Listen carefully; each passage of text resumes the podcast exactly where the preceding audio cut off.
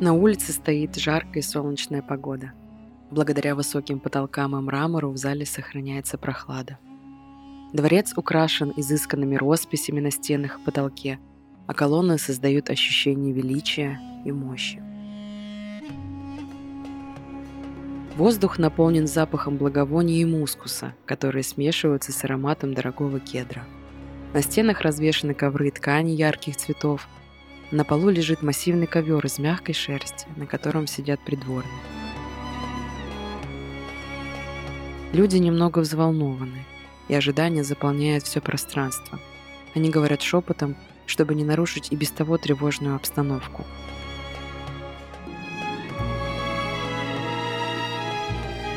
В центре зала на удобной мраморной скамье сидит фараон, одетый в драгоценные одежды и украшения, которые отображают его могущество и богатство. Его голова украшена золотыми венцами и серьгами, а на шее висит драгоценное ожерелье из бриллиантов и сапфиров – он сидит прямо, демонстрируя всю свою власть и достоинство.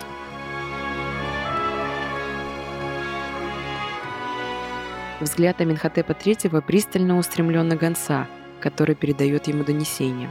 Он выглядит очень сосредоточенным и задумчивым. Гонец стоит перед фараоном и волнуется.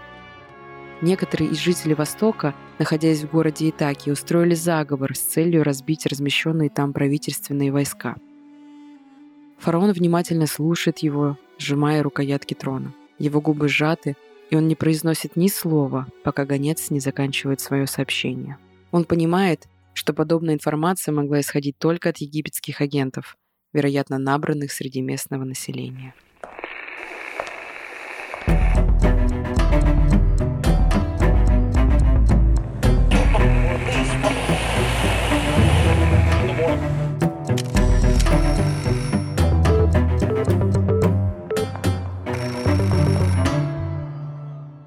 Привет! Многие говорят, что болтун — это находка для шпиона. Меня зовут Романа, и я главный болтун подкаста «Шпион, выйди вон». В детстве я мечтала стать шпионкой, смотря Totally Spice, а сейчас я хочу понять, как мыслит разведчик. Это первый True Crime подкаст на русском языке, который посвящен шпионажу, самой секретной работе в мире. Все знают про агента 007 и детей шпионов, но как появилась эта профессия? Сегодня вы узнаете, куда римляне спрятали тайное послание во время войны с галами, почему в Китае вражеских шпионов не казнили и как работали спецслужбы в Древнем Египте. Шпионы появились задолго до того, как эта профессия стала популярной в кино и литературе. Правители государств испокон веков желали знать, как живут их соседи. И впервые необходимость выведывания такой закрытой информации на государственном уровне возникла в Древнем Египте. Территория тогдашнего египетского государства простиралась от Средиземного моря до границ Судана и представляла собой полосу длиной около 1000 километров и чуть больше 10 километров, пригодную для поселения людей, долину Нила, естественный прибрежный оазис, по обе стороны которого находилась бесплодная пустыня. Можно только представить, как много египтянам приходилось работать над созданием новых методов защиты своих территорий и при этом не отвлекаться от строительства пирамид и дворцов. Для защиты государства от внешних врагов фараону нужны были не только функционирующий государственный аппарат и бесперебойная армия, но и разведывательная служба, к которым относилась полиция, пограничники и царские посланцы Махары. Полиция сама по себе была достаточно самостоятельной в своих действиях и компетенции. Ее основная работа включала в себя решение конфликтов, которые происходили в столице и в регионах, слежка за подозрительными лицами и их арест, борьба с бандами грабителей, в частности гробниц, и обеспечение порядка на дорогах. Но противодействие иностранному шпионажу, контрразведка, тоже входила в сферу деятельности полицейских чиновников. Один из высших чинов стражи фараона писал в своих воспоминаниях следующее. «Я действовал так, что вызвал одобрение его величества организуя охрану, уготовляя путь царя и организуя стоянку. Его Величество хвалил меня за бдительность и за охрану, организованную мной на месте стоянки, больше, чем любого другого своего сановника, больше, чем любого своего вельможу и больше, чем любого другого своего слугу. Пограничные подразделения состояли из специальных отрядов охотников в пустыне. Эти ребята следили за безопасностью границ на западе и на востоке государства. Со своими прекрасно дрессированными собаками воины этой службы способны были задержать абсолютно любого нарушителя и очень внимательно наблюдали за перемещением соседних враждебных племен кочевников. На наиболее угрожаемых и стратегических важных путях строились крепости. Это были своеобразные укрепленные пограничные заставы. Махар-гонец — это, по сути, разведчик, который был должен вести разведку во вражеской стороне. Он собирал сведения о численности и занятиях населения, изучал расположение рек, долин, гор и так далее. Махар должен был быть одновременно и опытным воином, и знающим песцом. Нередко он хорошо владел и языком страны, в которой его посылали, но в противном случае его сопровождал переводчик. Появление такого органа способствовало развитию эффективной системы доставки сообщений. Посланные с письмом гонцы сменялись через некоторые отрезки пути, и это позволяло быстрее доставить необходимую информацию. Такая система шпионажа позволяла пресекать бунты, мятежи, заговоры и с определенной долей вероятности прогнозировать нападение внешнего врага. Однако и у этой системы было несколько минусов. Ну, во-первых, информация передавалась в открытом виде. Во-вторых, не было вообще никаких гарантий доставки, и курьера могли поймать по пути. В этом случае оставался неизвестным сам факт передачи информации, и, как следствие, не нельзя было организовать сеанс повторной пересылки. Ох, я прекрасно понимаю этих ребят. Со мной такое тоже случалось. Я как-то заказывала продукты через один очень популярный сервис и ждала курьера целый час. Он все не приходил, а я все становилась голоднее и голоднее. Потом мне позвонил курьер и сказал, что его задержали сотрудники полиции и его везут на проверку документов. Как вы понимаете, я ни курьера, ни еды в тот день вообще не увидела. Мне, конечно, в этом вопросе больше повезло, потому что мне все-таки удалось заказать еду повторно, но бедным египтянам в те времена, конечно, было трудновато. Могу только представить представить. Так работали шпионы в Древнем Египте. Но куда интереснее дело происходило в Китае.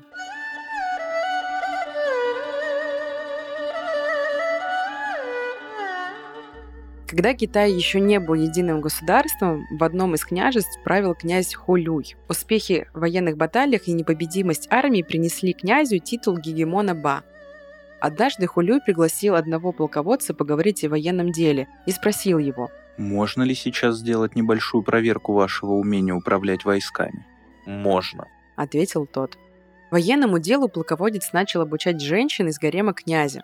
Князь распорядился позвать 180 красавиц из своего дворца, а полководец разделил женщин на два отряда и во главе каждого поставил по одной из любимых наложниц Вана. Дав женщинам все необходимые разъяснения, полководец поднял секиру, возвещая о начале учений, и ударил в барабан – подавая сигнал к повороту направо. Но женщины, в свою очередь, только рассмеялись. Если объяснения нечеткие и приказ не усвоен, то виноват полководец, сказал он и повторил все свои объяснения, вновь ударил в барабан, подавая теперь сигнал к повороту налево. Но женщины опять рассмеялись. Если объяснения были недостаточно четкими и воины не усвоили приказ, виноват сам полководец. Но если все ясно, а воины нарушают приказания, виноваты младшие начальники. И он приказал казнить начальников двух отрядов. Князь Хулю увидел, что его любимым наложницам собираются рубить головы. Он поспешно приказал отменить казнь и обратился к полководцу. «Я убедился. Вы умеете командовать войсками. Не убивайте наложниц. Без них мне еда не будет сладка». На что тот твердо ответил. «Вашим повелением я назначен полководцем а когда полководец командует армией, он не исполняет повелений государя. Из-за древнекитайского наемного полководца погибло две любимые наложницы Холюя, князя царства У. Этим полководцем был автор известного всем трактата «Искусство войны» Сунь Цзы. Многие жалуются на своих начальников, но, как видите, бывают и похуже. Я очень надеюсь, что это был не понедельник. После такого рабочего дня я бы лично вообще не захотела возвращаться к своим обязанностям согласитесь, это довольно красноречивая история, которая дает нам больше понять о характере персонажа, если он вообще существовал. Некоторые историки сомневаются в этом, и их смущает, что, будучи таким сильным полководцем, Сунь Цзы не упомянут вообще ни в одном описании битв. Но в то же время Сунь Цзы могло быть просто псевдонимом. В идеях Сунь Цзы прослеживается некоторая авторитарность. По его мнению, мысли народа должны быть как мысли правителя, но при этом народ должен думать как правитель, а не наоборот. Вернемся же к его книге. Огромную роль в победе над врагом Сунь Цзы отводит шпионажу. И об этом можно очень много судить, хотя бы потому, что этой теме он посвящает одну из 13 глав искусства войны. В трактате по этому поводу, в частности, сказано следующее. Вообще, когда хочешь ударить армию противника, напасть на его крепость, убить его людей, обязательно сначала узнай, как зовут военачальника у него на службе, его помощников, начальника охраны и воинов его стражи. По мнению Суньцзы, шпионы были необходимы всюду. И во дворце вражеского правителя, при дворе, и даже в шатре военачальника. Не следует упускать возможности получить какие бы то ни было сведения, а также проверить полученные ранее. Для успешного ведения военных действий мало, например, просто иметь список вражеских командиров. Он считал, что необходимо знать их имена, даже прозвища, их личные качества, количество их детей, родственников и слуг. Психологическая характеристика того или иного высшего чиновника из вражеского лагеря вообще могла быть ключом к тому, как к нему подступиться с целью подкупа или вербовки. Существовала даже особая классификация шпионов. Местные, внутренние, обратные, шпионы смерти и шпионы жизни. Местные вербуются из местного населения, что логично и очень удобно. Они всегда в курсе дел и вообще ничем не привлекают внимания, кроме разве что интереса ко всему подряд. И они как раз могут воздействовать на население. Внутренние должны были быть из числа чиновников противника. Они были намного ценнее, так как были ближе к разуму противника, а значит и к их замыслам. В свою очередь, они могли воздействовать на окружение неприятеля. Обратные – это перевербованные лазутчики. Очень удобные. Противник доверяет им и ценит их информацию. Это практически была прямая линия связи. Суньзы, кстати, выделяет их больше всех и считал их самым ценным приобретением. Шпионами смерти в Древнем Китае называли тех, кого засылали сложными сведениями во вражеский лагерь, и он должен был ввести противника в заблуждение. Причем здесь подразумевалась достаточно крупная дезинформация вроде троянского коня, в результате которой неприятелю был бы нанесен невосполнимый ущерб. Если шпиона уличали во лжи, то его смерть была, к сожалению, неизбежна. В роли таких шпионов обычно выступали агенты-послы, которые были уполномочены для ведения мирных переговоров. Но на самом деле они лишь отвлекали внимание противника или же тянули время. Само название таких агентов говорит нам о том, что печальная участь, к сожалению, ожидала их много чаще счастливого конца. Шпиона жизни китайцы посылали к противнику, чтобы тот любой ценой раздобыл необходимые сведения и при этом непременно вернулся живым. Какая-то очень тяжелая задача перед ними стояла, и понятно, что она была под силу только агентам особого склада. Такие шпионы должны были обладать способностью мгновенно оценивать ситуацию и вести себя в соответствии с ее особенностями. По-простому, ему нужно было просто действовать по обстоятельствам. Сунь Цзы подчеркивал важность шпионажа в упреждающем знании, то есть оно должно быть передано своевременно временно. Если это произойдет позже, то ценности у этой информации по сути нет. Поэтому развитый шпионаж в делах очень помогает. Но это еще не гарант того, что все точно пройдет гладко. Это подтверждает история нашего следующего героя.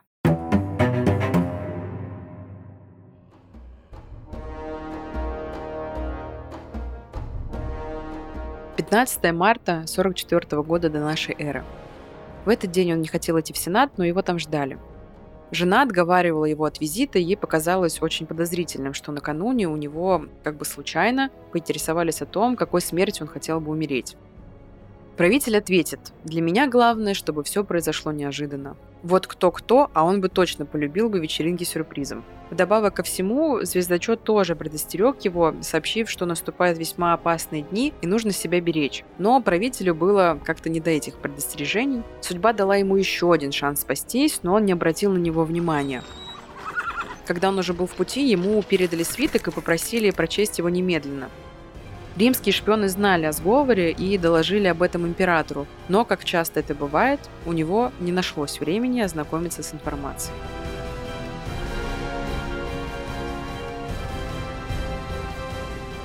Входя на заседание Сената, он держал в своей руке свиток, Правитель и собравшиеся заседатели обсудили важные дела, а потом все стали расходиться. Остались только заговорщики. Им не хотелось жить под властью диктатора, и они мечтали, что снова вернутся к республиканской форме правления. Каждый из заговорщиков взял с собой кинжал и спрятал его под одеждой, хотя приходить с холодным оружием запрещалось. Самое обидное, что предводителем заговорщиков был один из его близких друзей. Он смог убедить остальных заговорщиков, что их план сработает. Сами по себе они бы вряд ли решились на такой шаг, потому что все трепетали перед Юлием и боялись его. Однако все вместе они чувствовали себя правыми и уверенно направлялись к трону, где сидел диктатор. Гай Юлий Цезарь получил 23 ножевых ранения от сенаторов, один из которых был его близкий друг Юний Брут. Римляне вообще славились своим умением учиться у противника и перенимали у него абсолютно все, что могло усилить военную и административную структуру государства. Так, например, они заимствовали у греков и карфагенян правила сбора информации о противнике еще до начала военных действий. Юлий Цезарь превратил это правило в принцип. Его интересовали не только собственные военные вопросы, но еще местные обычаи, история и экономическое положение вражеских племен. В своих записках о Гальской войне он неоднократно упоминает, что тайные агенты, в большинстве своем купцы, торговавшие с германцами, постоянно держали его в курсе текущих событий в землях, которые лежали к востоку от Рейна. Как известно, война в Галлии была исключительно жестокой. Галлы отличались не только смелостью и мужеством, но располагали достаточно подробной информацией о своих соседях. Цезарь писал, «У галлов существует обычай останавливать путешествующих даже против их воли и расспрашивать обо всем, что они услышали или узнали. В городах народ толпами собирается вокруг купцов и заставляет их громко рассказывать, из каких мест они прибыли и что там узнали. Судя по записям Цезаря, его заинтересовал обычай галлов оценивать и охранять от посторонних важные сведения. Цезарь писал, у тех племен, которые особенно славятся порядком управления, существуют следующие установленные законом правила. Если кто-нибудь узнает по слухам или из разговоров с соседями о чем-то, что имеет отношение к государственным делам, он должен сообщать об этом вышестоящим должностным лицам, не имея права рассказывать об этом никому другому. Ибо опыт показывает, что безрассудные и недалекие люди часто в результате ложных слухов впадают в панику, совершают необдуманные действия и могут даже наспех принимать крайне неудачные решения, влекущие за собой очень серьезные последствия. Власти хранят в тайне то, что посчитают нужным, и сообщают народу то, что, по их мнению, идет ему на пользу. Цезарь оставил любопытные сведения о действиях римской разведки во времена осады галами легиона под командой Цицерона. Положение осажденных со дня на день становилось все тяжелее, в особенности потому, что большая часть солдат из-за полученных ранений была небоеспособна. Так что число защитников лагеря резко сократилось. Но при этом они стали чаще посылать письма и курьеров. Часть посланцев была перехвачена и солдат казнили после жестоких пыток. Но в римском лагере находится один человек по имени Вертика, происходивший из знатного рода. Сразу же после начала осады он перебежал к Цицерону, у которого стал пользоваться неограниченным доверием. Вертика уговорил одного из своих рабов доставить письмо Цезарю, пообещав при этом ему свободу и щедрое вознаграждение. Раб, спрятав письмо в копье, вынес его из лагеря, прошел сквозь кольцо осаждающих, вообще не вызвал никакого подозрения, так как был галом, и благополучно добрался до римлян. Так через него Цезарь узнал о тяжелом положении Цицерона. Ускоренным маршем я дошел до земли Нервиев. Здесь я услышал от пленных о положении Цицерона и об опасном развитии событий. Мне удалось убедить одного гальского всадника, пообещав ему большое вознаграждение, передать Цицерону письмо, которое я написал по-гречески, чтобы враги не смогли разгадать его, даже захватив. Всаднику я дал указание. В случае, если ему не удастся попасть в лагерь, пусть он привяжет письмо к копью и перебросит его через оборонительный вал лагеря. В письме же я написал, что иду со своими легионами к осажденным и скоро буду там. Цицерона я просил также стойко держаться дальше. Гал, побоявшись проникнуть в лагерь, перебросил метательное копье через ров. Но копье случайно воткнулось в башню, построенную в ограде лагеря, и целых два дня оставалось незамеченными воинами. Только на третий день один из них обнаружил его, вытащил и принес Цицерону. Посмотрев письмо, Цицерон прочел его вслух перед э, всеми собравшимися солдатами, от чего они все преисполнились великой радостью. Вскоре вдали показались столбы дыма от превращенных в пепел домов и селений. Это обстоятельство говорило о приближении римских легионов. Когда галлы получили от своих разведчиков известие об этом, они сняли осаду и выступили со своим войском мне навстречу. Цицерон воспользовался этим и снова обратился к Вертику, попросив его, чтобы один из его слуг галлов доставил ко мне его письмо. Он сообщал о том, что враги сняли осаду с лагеря и обратились против меня. Я получил это письмо около полуночи и сразу же предупредил своих людей обо всем и приободрил их. На следующий день я поднял войско на рассвете и прошел вперед около четырех миль. Тут я увидел на другой стороне долины, по которой протекал ручей, множество вражеских воинов. Численность моего отряда заметно уступала противнику. К тому же положение было крайне невыгодным. Я решил не спешить и приказал выбрать наиболее благоприятную позицию и разбить лагерь. Одновременно я разослал во всех направлениях лазутчиков, приказав им разведать, в каком месте удобнее всего перейти долину. В каждом легионе Цезаря имелся десяток специально подобранных и обученных лазутчиков. В их задачу входил сбор информации о неприятельской стране и населении, которое жило в районах военных действий. В то время как Цезарь-полководец совершенствовал систему военной разведки, Цезарь-политик вообще игнорировал создание ее гражданской модели. Отчасти, мне кажется, именно эта недальновидность в конце концов стоила ему жизни.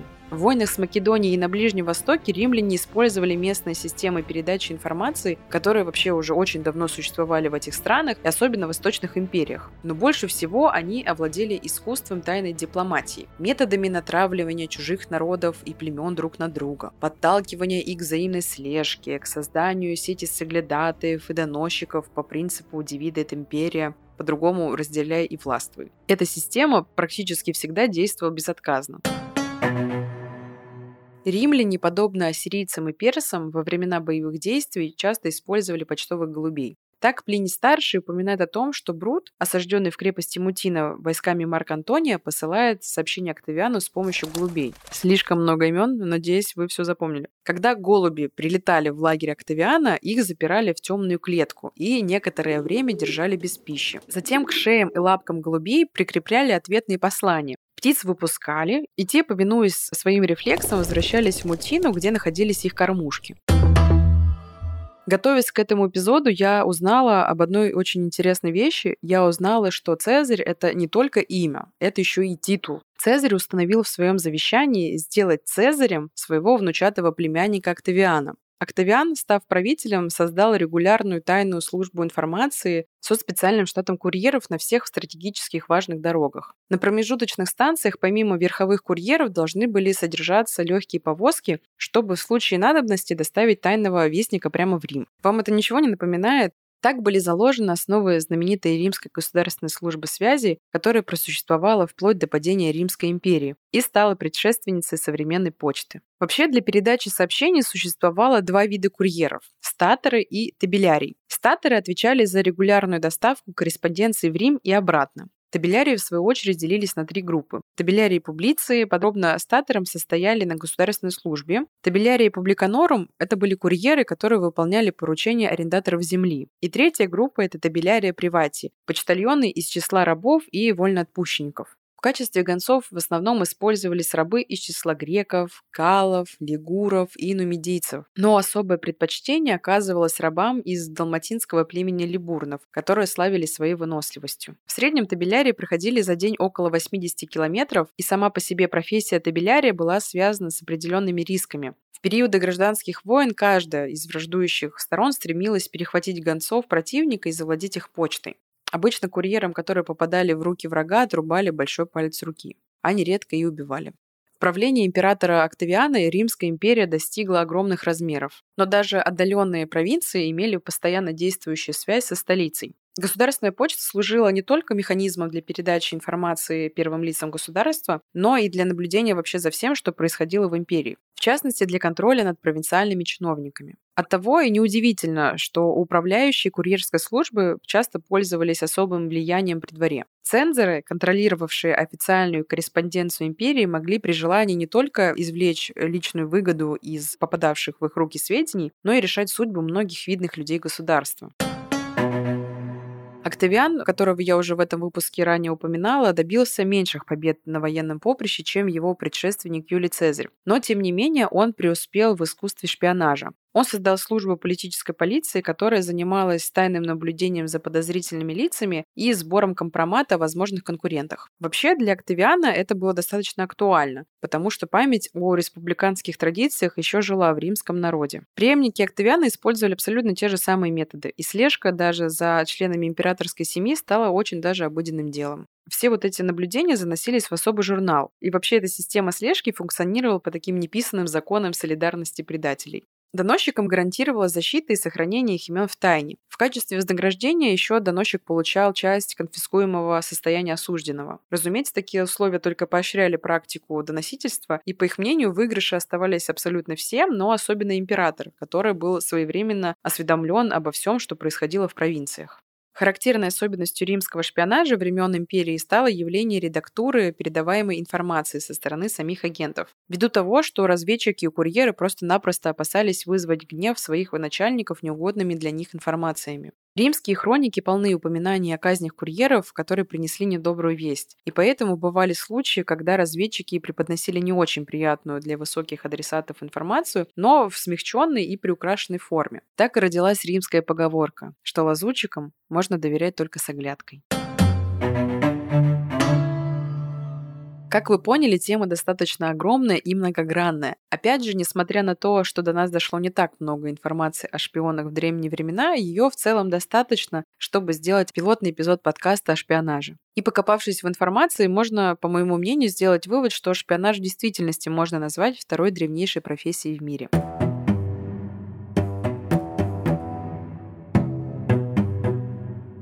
Вы слушали подкаст «Шпион, выйди вон» первый True Crime подкаст на русском языке, который посвящен самой секретной работе в мире. Подписывайтесь на мой телеграм-канал, там я буду показывать материалы, которые нельзя посмотреть ушами, а также читаю истории от вас, дорогие слушатели. Оставляйте свои отзывы на подкаст, если он вам понравился. Ставьте сердечки в Яндекс Музыке или звездочки в Apple Podcast. Это поможет большему количеству людей узнать о моем подкасте. И запомни твердо, как закон, неосторожных болтунов нередко слушает шпион.